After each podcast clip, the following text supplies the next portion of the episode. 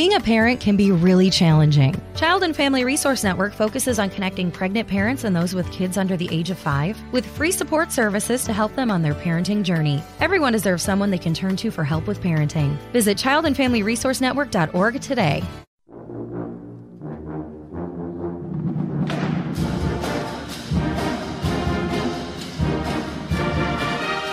Hello again, everybody, and welcome into Gamecock Central Radio. Emerson Phillips with Chris Clark, and a big day for Gamecock football recruiting yesterday. Chris, the Gamecocks picked up their first 3 commitments for Will Muschamp and this new Gamecock staff. Tell us about these 3 and who else the Gamecocks are working on right now. The way I classified it was a technical trifecta because C.J. Freeman had an announcement last night, but he never decommitted from South Carolina. He always remained committed. He didn't open things up, even though technically he sort of did open things up. He listened to Wisconsin. He listened to Louisville. He had Georgia Southern in there too, interestingly, probably because they carry the football a lot, and he's been there on a visit. But, you know, he stayed committed technically, but still had a little ceremony last night around 7:30 or so just to finalize his decision, and ended up sticking with the Gamecocks, announcing that. So he was one. Then you had 4-star Brian Edwards, who was decommitted from South Carolina. He was a one-time verbal commitment.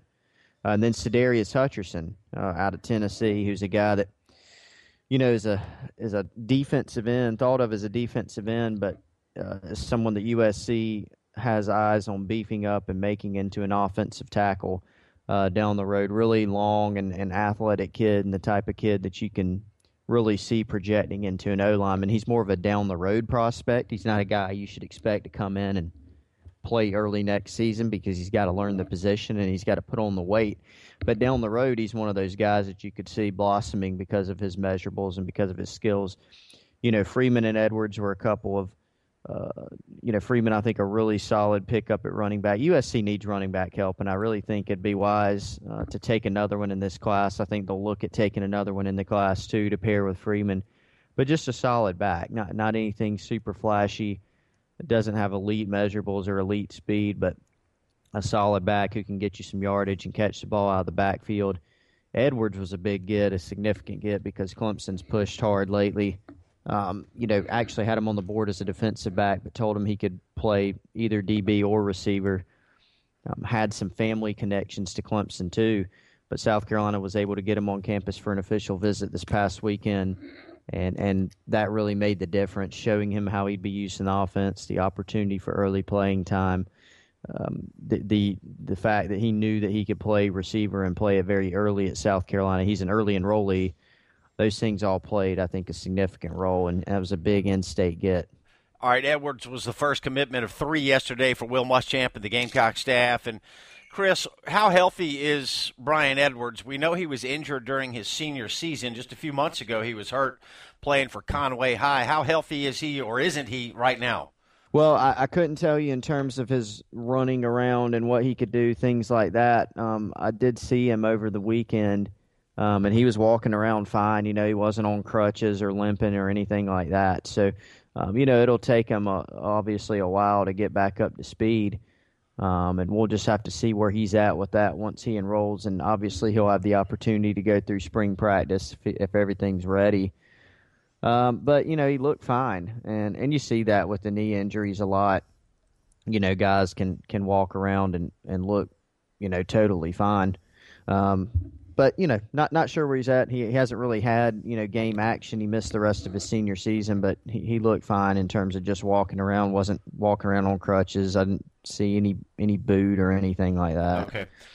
Yeah, we haven't heard a lot about the injury to Brian Edwards. We know he was hurt late in his senior year, and he did miss the remainder of the season, as you mentioned, but there's not been a lot of information available about that to this point, but plenty of time for him to get right, and that certainly is good news for Gamecock football fans and good news for Brian Edwards. So just a couple of hours after Brian Edwards recommitted to South Carolina, it was Sedarius Hutcherson out of Huntington, Tennessee, 3-star offensive line prospect, and he said that he had a good conversation with Coach Muschamp. Coach Muschamp said that he thought Sedarius is a big athletic guy and he sees a lot of potential in him. Yeah, definitely. And again, a lot of people look at offensive linemen and you want the guys who are already ready-made, like a Cam Robinson from Alabama. Heck, everybody wants that.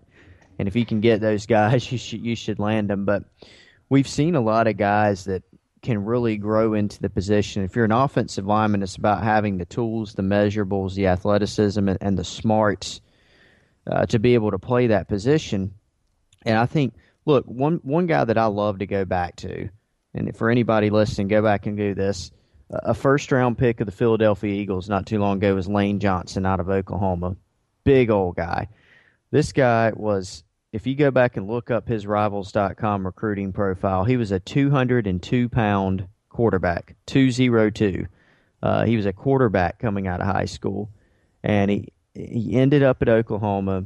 I think he played tight end, and I think he played defensive end too, and finally beefed up, moved to tackle, became, an all-conference, I think, all-American guy, and ended up being a first-round draft pick at offensive line. So these things can be tough to project. I mean, Lem Jean-Pierre is a guy who's still on an NFL roster and had a solid career at South Carolina, but he came to South Carolina as a 3-star defensive tackle, and I think he was about 250 pounds or so, somewhere around where Hutcherson is. So offensive line is really tough to project, and you need some ready-made guys and some guys that play early. I don't think Hutcherson is going to be an early play guy, but he's someone that could physically has the tools to develop into a guy down the road. So he's an intriguing prospect, I would say. Okay. Yeah, I tell people all the time, Chris, that the recruiting ranking system is an inexact science.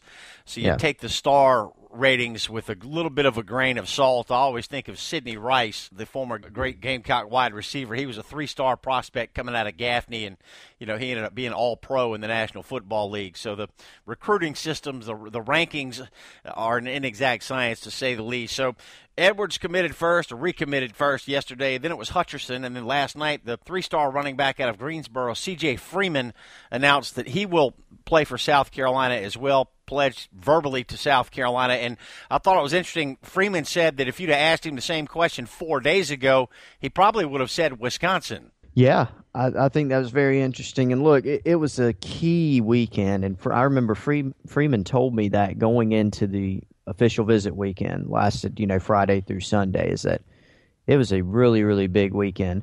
Wisconsin's head coach, Paul Chryst, went down and visited with him this past week, and I think that made an impression too. And Wisconsin, obviously, they have a strong tradition they've developed with running backs. And you go up there, you feel like you're going to get the ball a lot and be able to carry it and star in that offense. And I think that same day South Carolina sent Muschamp and Bobby Bentley and Sean Elliott down to see him, and that made an impression. Freeman wanted to have a chance to sit down and meet with the new coaches, and so he had that opportunity in his home, and then right on the heels of that, he had the official visit. Anytime there's a coaching changeover and you're a guy who's going to be getting the football really at any position, you just want to see, okay, what are these coaches like? What's the style of play? How am I going to be utilized? How are they going to maximize my potential and my talent? And so for Freeman, he wanted to see, what Bobby Bentley was like. He wanted to see what Kurt Roper's offense was like. And he liked what he saw. And there were a lot of reasons why he liked South Carolina to start with. There was a reason that he was committed already to South Carolina.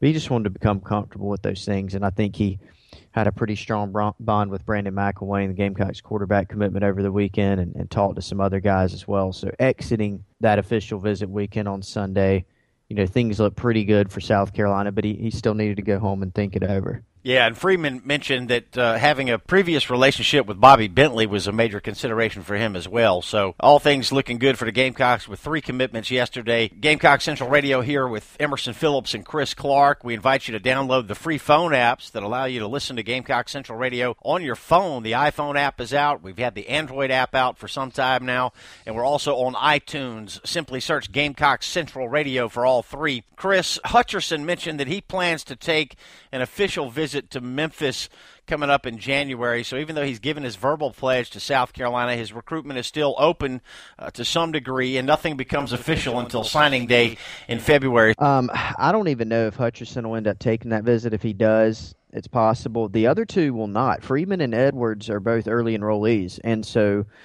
South Carolina's early enrollment date in terms of when classes start, I believe, is January 11th. The dead period ends after that, so they're landlocked. They can't even go anywhere right now legally They can't be visited by any coaches. They can't go on any unofficial or official visits. So unless there's some huge reversal where those guys do not end up enrolling early, then they're locked in, and they're going to be enrolling early at South Carolina, and of course that'll give them the capability to go through spring practice. You can get breaking Gamecock news alerts delivered to your email inbox. Just text USC to 42828.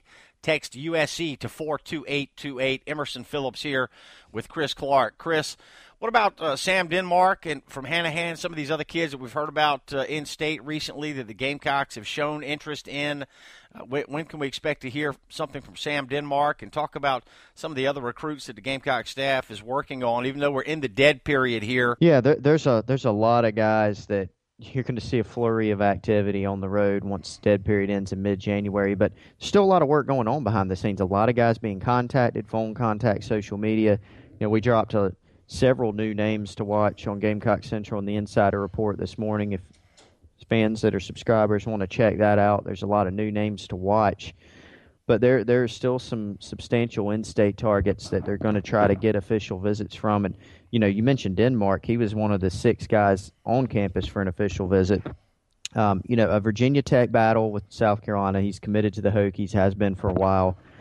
I'd still classify it as an uphill battle. You know, it's just a situation where even though Denmark's an in-state kid and sort of had eyes on playing for the Gamecocks, behind the 8 ball. I mean, he's been on campus a couple times with the previous staff, but the interest there was lighter. There wasn't an offer on the table. Now there is, and so that changes things, but there's a lot of reasons he still likes Virginia Tech as well. So I'd still say South Carolina's behind Virginia Tech there. Whether or not they can make up any ground, we'll see. You know, in the last several weeks before signing day, they're continuing to work them.